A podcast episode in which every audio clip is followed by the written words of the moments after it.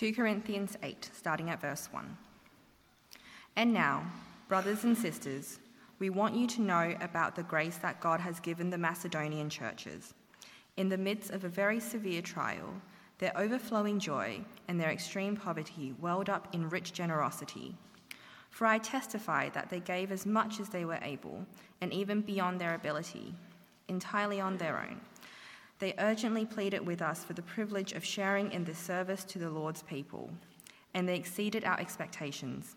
They gave themselves first of all to the Lord, and then by the will of God also to us. So we urge Titus, just as he had earlier made a beginning, to bring also to completion this act of grace on your part. But since you excel in everything, in faith, in speech, in knowledge, in complete earnestness, and in the love we have kindled in you, see that you also excel in this grace of giving. I am not commanding you, but I want to test the sincerity of your love by comparing it with the earnestness of others. For you know the grace of our Lord Jesus Christ, that though he was rich, yet for your sake he became poor, so that you through his poverty might become rich. And here is my judgment about what is best for you in this matter. Last year, you were the first not only to give, but also to have the desire to do so. Now finish the work, so that your eager willingness to do, do it may be matched by your completion of it, according to your means. For if the willingness is there, the gift is acceptable according to what one has, not according to what one does not have. Our desire is not that others might be relieved while you are hard pressed but that there might be equality. At the present time, your plenty will supply what they need, so that in turn their plenty will supply what you need. The goal is equality. As it is written, the one who gathered much did not have too much, and the one who gathered little did not have too little. Thanks be to God, who put into the heart of Titus the same concern I have for you. For Titus not only welcomed our appeal, but he is coming to you with much enthusiasm and on his own initiative. And we are sending along with him the brother who is praised by all the churches for his service to the gospel. What is more, he was chosen by the churches to accompany us as we carry the offering, which we administer in order to honor the Lord himself and to show our eagerness to help.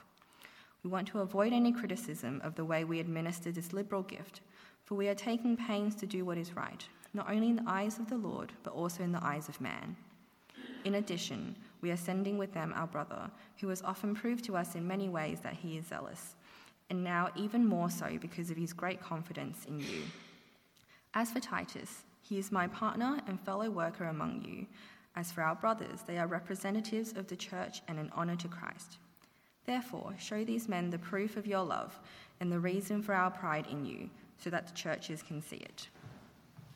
Well, please do keep uh, that passage open, 2 Corinthians uh, chapter 8, as we look at it uh, together. I want you to imagine uh, that you have uh, received a letter uh, from an old friend. Uh, you haven't seen this friend for a long period of time, uh, but the friend means a lot to you. You, you care about what they think. In fact, uh, they have been an important person in your life.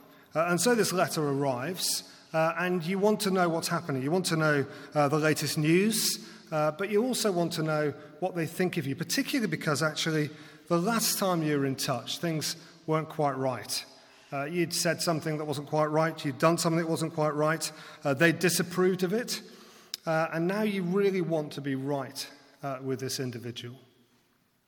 Uh, and you open the letter and you read the letter, and the letter starts off with lots of news, uh, starts off with some explanation, clearing up some misunderstandings perhaps about what they've been up to. And, and, gradually, as it gets more and more intimate, it's clear that the person who wrote this letter, your friend, regards you more positively than they did before. And you are full of joy at the thought that they actually really approve of what you are doing and how you are doing it. And you feel good about it. Uh, and then you turn the page. Uh, and on the next page, it starts by essentially saying, Give us some money. What would that, what would that make you think? I, I guess there are a variety of reactions when uh, people ask us uh, for money. It may be that you've already switched off. The idea of being asked for money is something that just switches off, partly perhaps because you think, well, I haven't got any, uh, so it's not for me. Uh, or, or, maybe you're uh, slightly embarrassed. in a sort of British sort of way that we don't really like talking about money. We know it's important, we'd like to have more of it. Uh, but we don't actually talk about it, do we? So if somebody actually starts saying in a letter, please give me some money, uh, that, would, uh, uh that would embarrass us. So we uh, sort of just sort of turn a bit red and hope the conversation stops quickly. Perhaps jumping forward a couple of pages over that bit. Perhaps our reaction is, well, we sort of recognize it has to be done. You know, we, we go to an event uh, and we know there'll be sort of five or ten minutes in the middle of it where they sort of say, please give us some money, and you sort of get over that bit and have a good time. You sort of know that that's one of the reasons why you're there. You know it's going to happen. You have to sort of endure it. It's sort of important. It's sort of polite, that sort of thing. But it's not something you enjoy. Or perhaps your reaction is, is more visceral. Perhaps your reaction is just cynical. Perhaps in re- reading this letter from your friend, you think, well, actually, I don't believe all the nice stuff that's just said about me, because all that they wanted to do was get me in a good mood to ask me for money. And so often, of course, in the world, we see that. We see people uh, sucking us in to the argument and then asking us for money. Uh, sadly, we see it in the church. Uh, all of us will be able to imagine perhaps uh, those stereotyped, uh, usually American, uh, people who uh, use the church uh, as a reason to ask for lots of money. But as you read, uh, think about this letter from your friend, uh, now let's turn to 2 Corinthians 8. Because it sort of strikes me that that's exactly what happens here. Uh, that Paul has spent a few chapters explaining what he's been doing. Uh, he now uh, turns perhaps slightly more intimately. And in chapter 7, as we saw last week if we were here, uh, we saw that actually he's really pleased with them. So in chapter 7, verse 7, my joy was greater than ever. Verse 13, by all this we are encouraged. And then in verse 16, I am glad I can have complete confidence in you. You feel good, don't you? If you're the Corinthians, you know you've messed up in the past, you know you've got things wrong, you know there are still things we need to sort out, but now we're in a good place. And then Paul turns the page, as it were, and says, Please give me some money. Because that's what chapter 8 says. Let's not be uh, in any doubt about it. Paul is telling them, asking them to give him some money. And it seems incongruous. Uh, so incongruous that actually uh, quite a few commentators uh, actually sort of suggest that perhaps chapter 8 and 9 uh, don't really belong. We should jump from chapter 7 to chapter 10. It's, it's such a, a, a, disjointed jump, a leap from one thing to another, that we should even ignore uh, chapter 8 and 9. Perhaps Paul didn't even write it. It just doesn't seem quite right.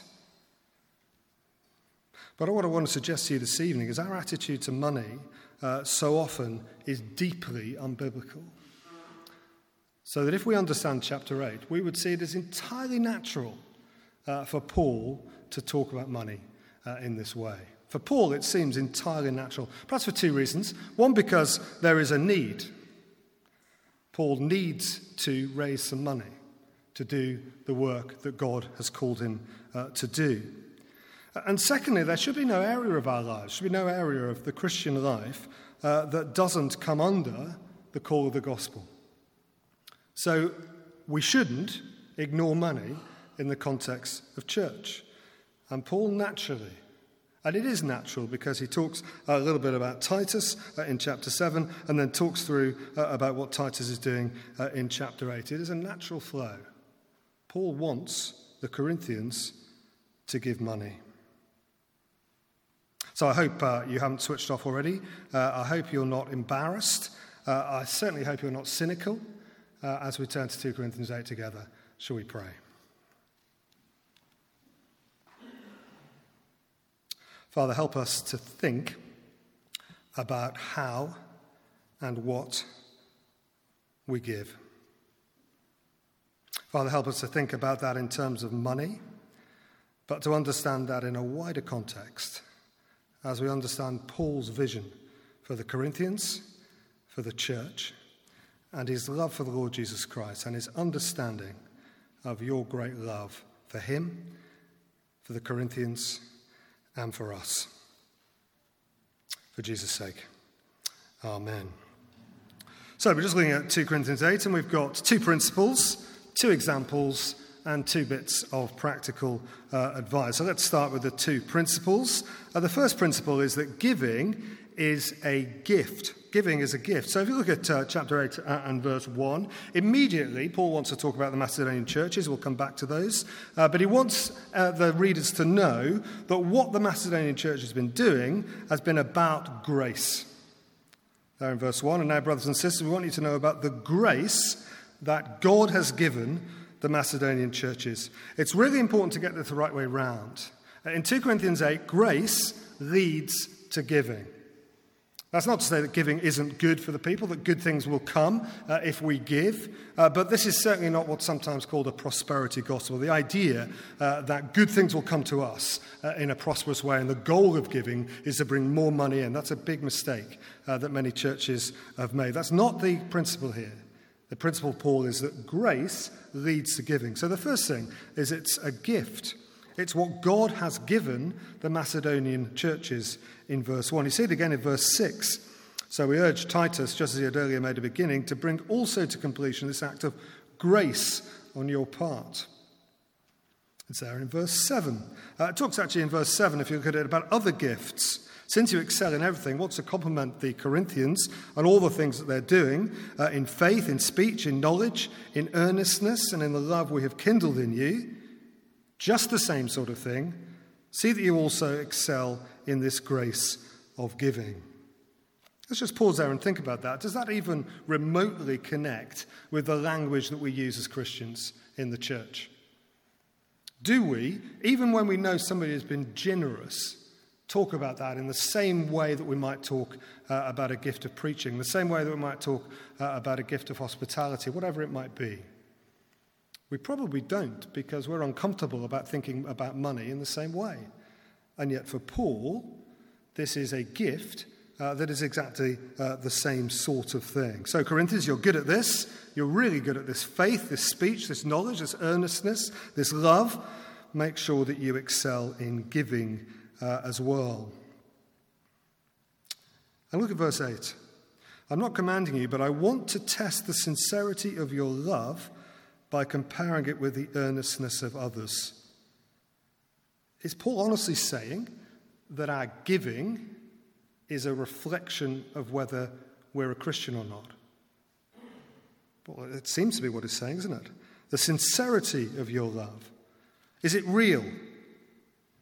And just in case you're not sure about that, uh, in verse 24, uh, at the end of the chapter says exactly the same thing. Therefore, show these men the proof of your love. Let's pause there to think about ourselves. Is our giving proof of the sincerity of our faith? Is our giving proof of the work that God has done in us? Is our giving proof that God's grace is in us? Is it the natural outpouring uh, of what we have uh, from God? And it seems so countercultural uh, as I've looked at this passage this week. I, I, haven't even really been sure how to handle it because it's so countercultural, it seems to me, in the way that we talk about money in church. And yet for Paul, it's natural. So that's the first principle giving uh, is a gift. Uh, the second principle is it's how you give, not what you give, uh, that matters. Uh, perhaps that's a, a, relief to you as you're suddenly thinking you're going to leave after the service and empty your bank account in order to prove the fact you're a Christian. That's not exactly what Paul is saying. Uh, Paul is challenging us, though, uh, to think about how we give, and of course that has an impact on what we give. Look at verse 8. He wants to make it very clear in this passage that it is not about him commanding them uh, to do something. Really important principle. Now, elsewhere, and indeed a little bit in this passage, Paul does give instruction about what to do in the area of giving. Uh, in 1 Corinthians 16, uh, he gives some clear instruction, and there's a little bit of instruction later on, as we'll see. But Paul really wants to get the point across in this particular context. This is not about me telling you what to do, it is about you doing it yourself. So if we look at verse 12. Verse 12, for if the willingness is there, the gift is acceptable according to what one has, not according to what one does not have. Remember that, uh, uh, that parable uh, in Mark's Gospel. Uh, turn to, if you like, in Mark uh, chapter 12, uh, verse 42 to 41 to 42. Jesus sat down opposite the place where the offerings were put and watched the crowd putting their money into the temple treasury. Many rich people threw in large amounts, but a poor widow came and put in two very small copper coins worth only a few pence. Calling his disciples to him, Jesus said, Truly I tell you, this poor widow has put more into the treasury than all the others. They all gave out of their wealth, but she, out of her poverty, put in everything, all she had uh, to live on. So in verse 12, it is not about the amount that you give, it is about the desire to give. If you want to give, says Paul in verse 12, the gift is acceptable according to what one has. So, of course, some people will have a greater capacity than others to give. Uh, others will have very little to give. It might be a real struggle, perhaps particularly at this moment in time. It might be a real struggle to give, but this passage still speaks to us because Paul is saying it is not about how much you give, but about whether you want to. Why do you give? It's about achieving fairness and equality. It's about working for the benefit of others. Uh, verse 13, um, it's not a burden. We don't want you to go away, says Paul, feeling burdened by what you have to give. Verse 13 Our desire is not that others might be relieved while you are hard pressed, but that there might be equality. We want you to want to give, says Paul, uh, that others uh, will benefit. At the present time, your plenty will supply what they need. At this moment, you have a lot. Please give. So that in turn, their plenty will supply what you need. And it might be another occasion where they have got a lot and you're in need. And then they should give. The goal is equality. And we could spend a lot of time talking about what that might mean. But look there in verse 15. It refers back to that moment in Exodus, uh, the manna, which is given by God from heaven. Uh, and the one who gathered much did not have too much, and the one who gathered little did not have too little. The principle in Exodus, Exodus chapter 16 and verse 18, the principle is that God's grace is sufficient. And that's brought out by Paul here as he's talking about the giving of money. Again, that link between God's gracious provision uh, of manna and our responsibility to do with what we have been given, what God would want us uh, to do. So, two principles for us giving is a gift, and it's how we give, not what we give, uh, that matters. Think about the last time you gave perhaps a substantial amount of money to something. How did you give it? What were your thoughts? What was the thought process? Perhaps there was no thought process at all. One of the dangers uh, of the world in which we live today is perhaps we make a decision and money just goes out of our bank account to something on a monthly basis. We don't even think about it at all. So perhaps it's just indifference. Perhaps we did it out of duty. We sort of felt we ought to. Uh, perhaps we did it out of a sense uh, of guilt because the pressure was on us. We knew we had it, we ought to do it, uh, and we didn't really want to do it at all. Perhaps the last time we gave was a joyful thing, that we enjoyed giving money. But again, I would challenge us, certainly challenge myself, what's that joy come from? Often we're happy to give money because it makes us feel good about ourselves. Often, perhaps we're happy to give money, perhaps we're slightly better than that. Uh, we're not the sort of people that want to flaunt the fact that we've given money, but so often that is the case, that we feel a, a sense of self satisfaction that we have done some good. But perhaps we enjoy seeing the impact of that giving. And that's, of course, a healthy thing. But it's healthier still, says Paul, if our giving comes from the joy, the grace that God has given us. So that our joy in giving is not just about the people that we give it to, but the God from whom we have received it. So let's think about the two examples Paul's used, Paul uses for us to help us think about it. The first example is the Macedonians uh, in uh, those first few verses. And let's just think about these Macedonians uh, in terms of what their sort of attitude is. What's their condition?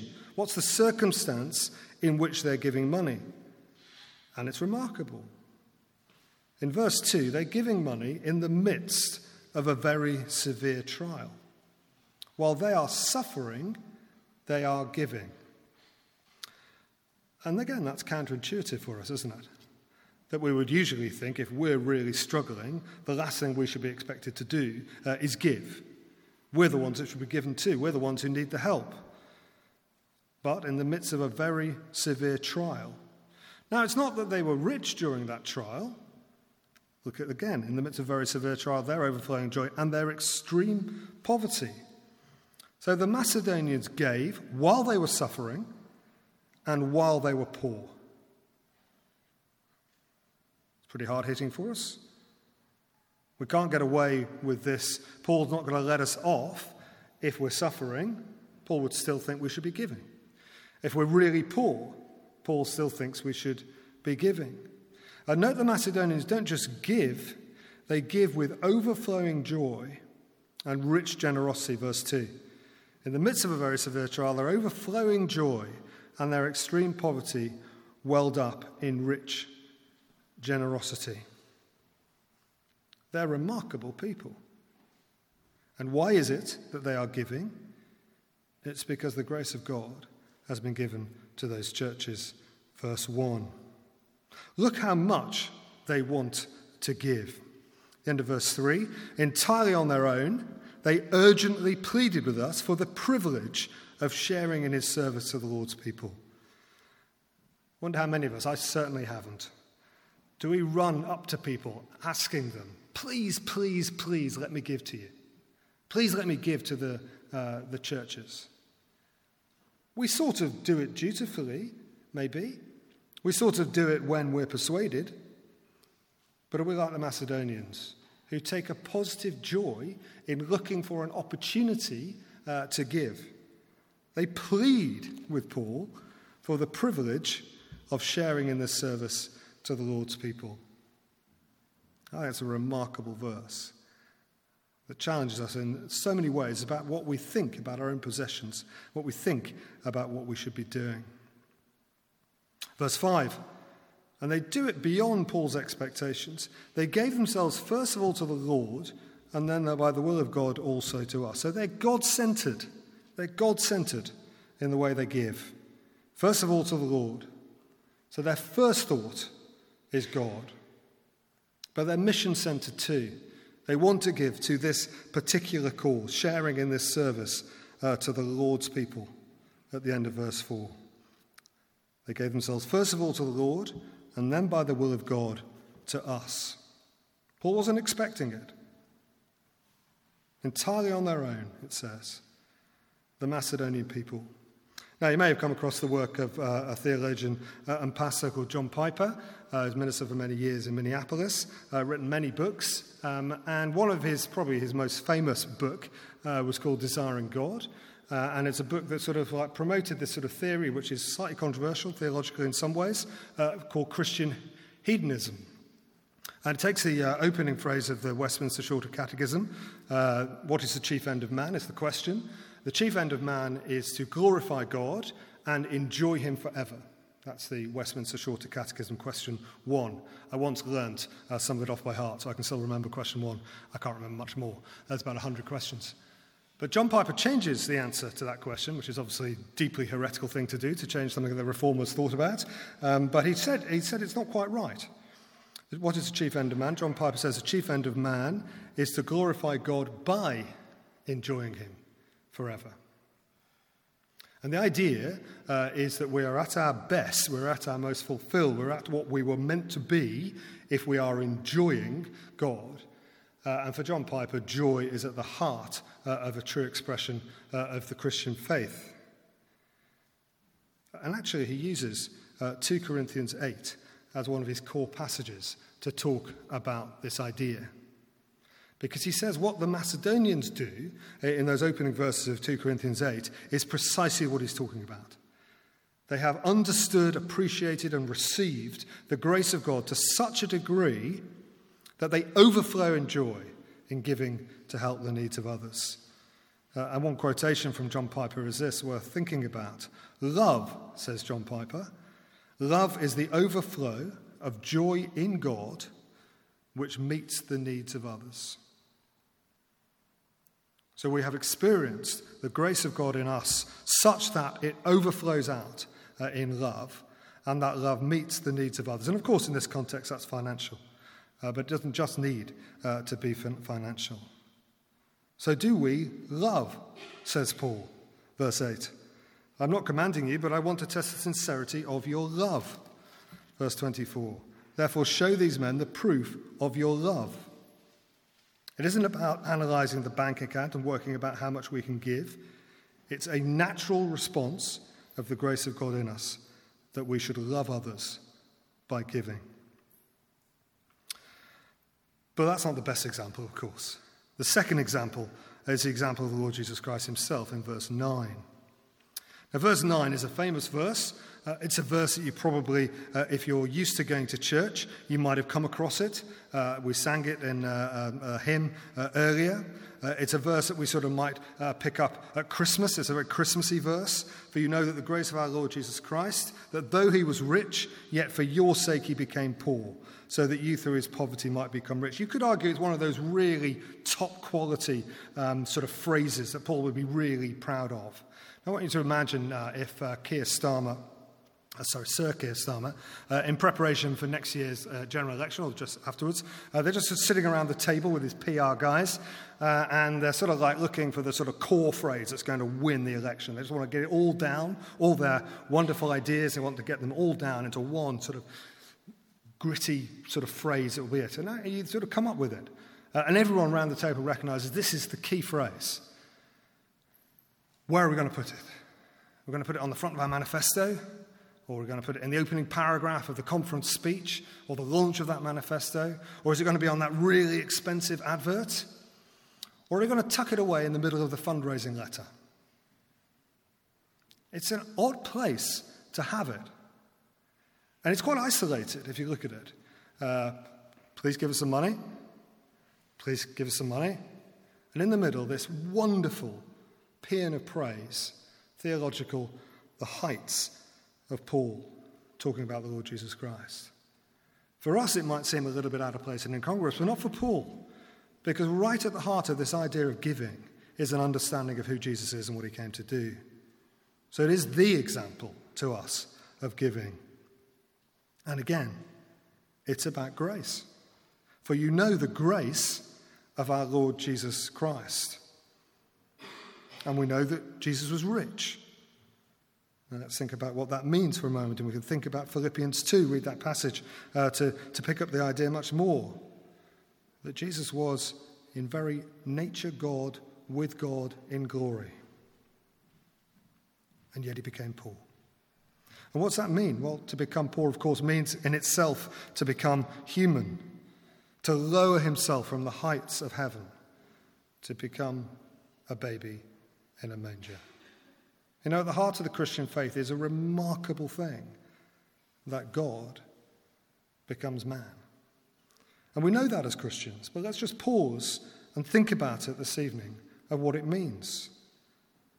Jesus Christ becomes a baby. But of course, that poverty uh, is so much more than that because Jesus doesn't just come to be born, but he comes to die. Not just think from Philippians 2. Who, being in very nature God, did not consider equality with God something to be used to his own advantage. Rather, he made himself nothing by taking the very nature of a servant, being made in human likeness. You'd think that'd be enough. The remarkable thought that God would lower himself to spend time on earth, to understand us, to care about us. But there's so much more. Being found in appearance as a man, he humbled himself by becoming obedient to death, even death on a cross. And what are the consequences? So that you, through his poverty, might become rich. What we receive as a result of Jesus dying on the cross, what we receive as a result of Jesus taking upon himself our sin, what we receive in terms of the grace that comes to us that we can have a relationship with God again is remarkable. But I think the key thing about verse 9 is the first three words For you know. And I guess this might not make sense this evening if we're not a Christian. It might seem odd uh, to be going on in the way that we are about how money relates to this. But Paul is writing to Christians. And he says, For you know about the Lord Jesus. You know that Jesus came from heaven to earth. You know that Jesus went to death on a cross. And you know what you have received from that. So, what's the responsibility? The responsibility is to give. So, two principles, two examples, uh, and finally, just two practical bits of help for us. Paul is very practical in this passage. He's practical on an individual level. Uh, look at verse uh, 10 and verse 11. Uh, and this is, this, is, this is absolutely right at the heart of what we need. How often have we been the sort of person uh, at the end of verse 10 uh, that likes the idea of giving, has the desire, and even gets on with it to start with? Last year, you were the first not only to give. And what's Paul's advice in verse 11? Now finish it. So that your eager willingness to do it may be matched by your completion of it according to your means. What a great principle. How many times, not just about money, how many times in the Christian life have we started things that we think are good? Perhaps we've listened to a sermon, perhaps we've read a book, perhaps we've read the Bible, perhaps we've prayed, perhaps we've been encouraged by another Christian to start something a Bible reading plan, a prayer triplet, whatever it might be. But a year on, we haven't finished it. And what Paul says is be persistent, be determined, have a goal, be goal oriented, to use a modern sort of business phrase. And he gives great advice at the end of 1 Corinthians uh, in terms of just simply on the first day of every week, he says, each one of you should set aside a sum of money in keeping with your income, saving it up. Great principles about how uh, to give. So do it, says Paul. Want to do it, and make sure you keep at it. Complete that goal. Secondly, take it seriously. Money is a serious thing. Uh, and I love verse 16 to 24. We haven't got time to, to look at it in depth, but I love it because it's got so much practical detail again. In verse 16 to 24, Paul essentially says, I'm going to look after this money. It, it's important. Now, we can look through the New Testament, we can see what this money is for. This money is for the poor uh, in Jerusalem. Uh, it's talked about at the end of Romans 15. Uh, it's referred to in Galatians 2. Uh, that part of the agreement between uh, the church in Jerusalem and Paul, as he takes a message to the Gentiles, uh, is that he should remember to uh, collect money for the poor. And he says in Galatians 2, the very thing we were eager to do. But when you're giving people lots of money, you want to be sure that it is going to the right place, don't we? It is right to be thoughtful uh, about that. If you look at verse uh, 21, interestingly, not only in the eyes of the Lord, second half, verse 21, but also in the eyes of man. So actually, when money is given, it needs to be given in a way that's authentic, it's a way that's well organized, and it's a way that's safe. And this passage is full of that. It's authorized by the churches, it's accountable. Uh, it's not just Paul, it's not just Titus. Verse 18, we're sending along with the brother who's praised by all the churches. Uh, and the, uh, in verse 22, in addition, we're sending with them our brother. So there's, there's more than one person coming to get this money. So you don't need to worry about this money being given to somebody and then running off with it. This is authentic gospel work. We need to be sensible and serious about money. Money can be abused. Money can be abused by those in power uh, and we've seen that so many times, sadly, uh, in the modern church across the world. Watching a documentary a couple of weeks ago about seeing that happen in one particular uh, set of churches. And it's really sad. But if we were biblical in the sense that Paul tells us here to be, we would get it right. Authorized, accountable. But just finally, never forgetting the gospel. Isn't it interesting that even in the midst of this fundraising exercise, Paul says in verse 18, we are sending along with him the brother who is praised by all the churches for his service to the gospel. Gospel giving, the same thing. Going back to verse 1. Now, brothers and sisters, we want to know, we want you to know about the grace that God has given. And this particular example is the Macedonian church giving. Uh, in my job, I have uh, um, the misfortune or fortune of having to do some fundraising, uh, and I will always remember uh, watching one thing, We put a big um, uh, board up, um, actually listing all the donors to a particular project. Uh, and some people who donated to that had given a huge amount of money, uh, and some had given a very small amount of money. I remember one family uh, who were very much not uh, a wealthy family. In fact, they were recipients uh, of the benefit of the charity. Uh, I work at a school, uh, and they were recipients of a bursary place. They had very little money. But they absolutely loved giving a little bit to that cause. And it was so heartening talking to them uh, on the occasion where we dedicated the building for which the money had been raised. Uh, and I said to them, It's so good to have you here. And they said, It was such a privilege. We're sorry we couldn't give more. We gave just a little bit because we love this place so much and we love what it has done for our son and we love what it has done for our family. They gave hardly anything. And as I was reading this passage, that little moment came to mind as I just talked to them and saw joy overflowing from them because of something that had been given to them, which led them to giving not a huge amount of money, but giving in the way that Paul wants us to give. And that was because they had been the recipient uh, of a funded place at a school. What have we been recipients of? Much, much more. And yet, I'm not sure that the joy of our giving is the same as that family. So that's a challenge uh, this evening. Paul wants it not to be a command, but wants to test the sincerity of our love. Do we really understand the grace of God?